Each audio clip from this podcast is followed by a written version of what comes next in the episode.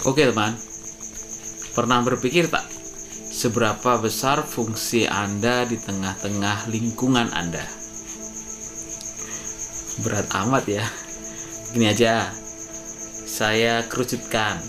Seberapa besar fungsi Anda di tengah-tengah keluarga Anda? Masih juga susah menjawabnya. Baiklah, apakah Anda berfungsi buat orang lain? Bagus jika Anda punya fungsi. Karena jika tidak, Anda cuma jadi orang tak berguna dan merepotkan. Tahukah Anda orang yang merepotkan itu hanya bikin susah orang lain? Nyebelin.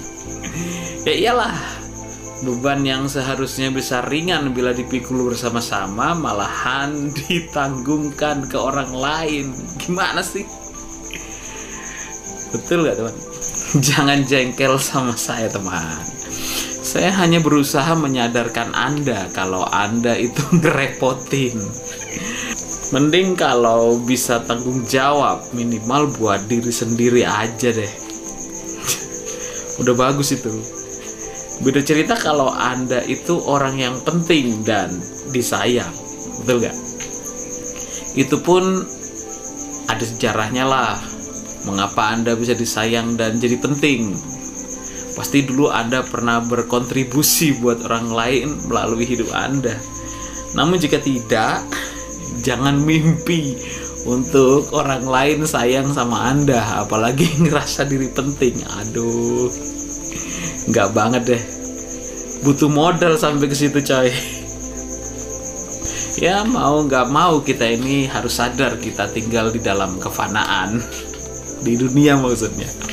Meskipun kita sedang mengarah kepada Kristus, namun saudaraku penting buat kita tidak hanya memikirkan diri kita sendiri saja. Malu ah sama Tuhan. Bener gak? Semua orang hidup itu dituntut kontribusinya. Ya dong, manusia itu makhluk sosial pakai banget lagi. Kecuali Anda tinggal di hutan masih ada orang lain yang rebutan oksigen sama Anda. Jadi semua wajib punya kontribusi agar tercipta kerukunan sosial gitu. Apalagi kalau Anda sadar Anda dan saya itu adalah anak Tuhan. Jangan bikin malu. Jadi penting banget untuk kita semua sadar.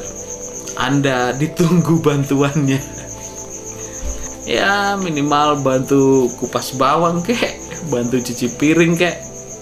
Kalau berat ya minimal bantu senyum gitu biar menghibur kita kita yang kerja buat situ supaya tetap semangat.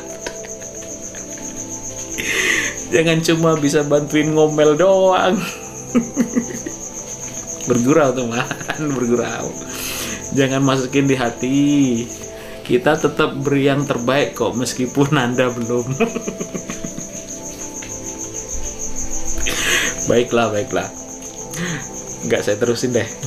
Ya kita kalau jadi orang jangan terlalu cuek dong bos. Kasihan orang lain. Kita sebagai anak Tuhan harus lebih peka lah. Bagaimana kita bisa jadi terang? Bagaimana kita bisa tunjukin wajah Kristus melalui hidup kita? Kalau kita sendiri gak ada muka keren yang bisa ditunjukin dalam artian kontribusi kita itu loh gak ada. Baik baik baik. Mari kita belajar dan baca firman Tuhan saja.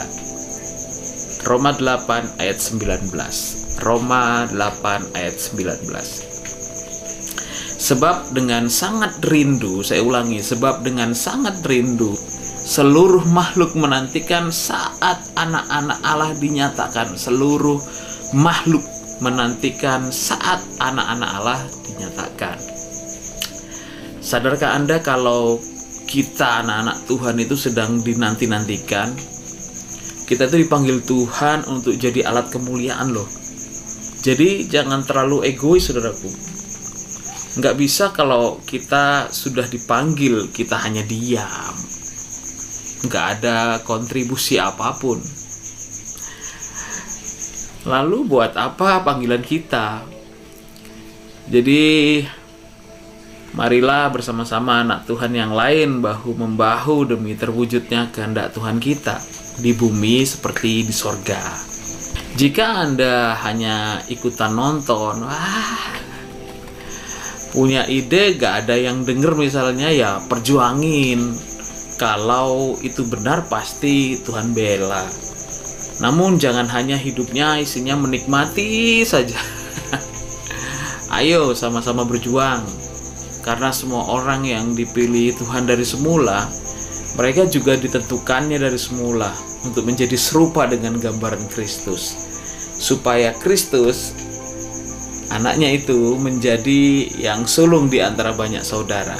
Bayangin, kita dianggap saudara oleh Kristus dan Kristus adalah saudara sulung kita. Malu kalau nggak ikut kontribusi. Semoga kita semua paham kalau panggilan kita itu ada maksudnya. Jadi jangan leha-leha terus lah. Waktunya untuk berjuang, apalagi hari-harinya sudah dekat. Musim itu sudah kelihatan banget kalau Tuhan mau datang. Jadi persiapkan diri kita, isi hidup kita dengan hal yang berguna yang yang memberkati orang lain dan mempermuliakan Tuhan. Ya, tetap jaga hati. Tuhan Yesus memberkati.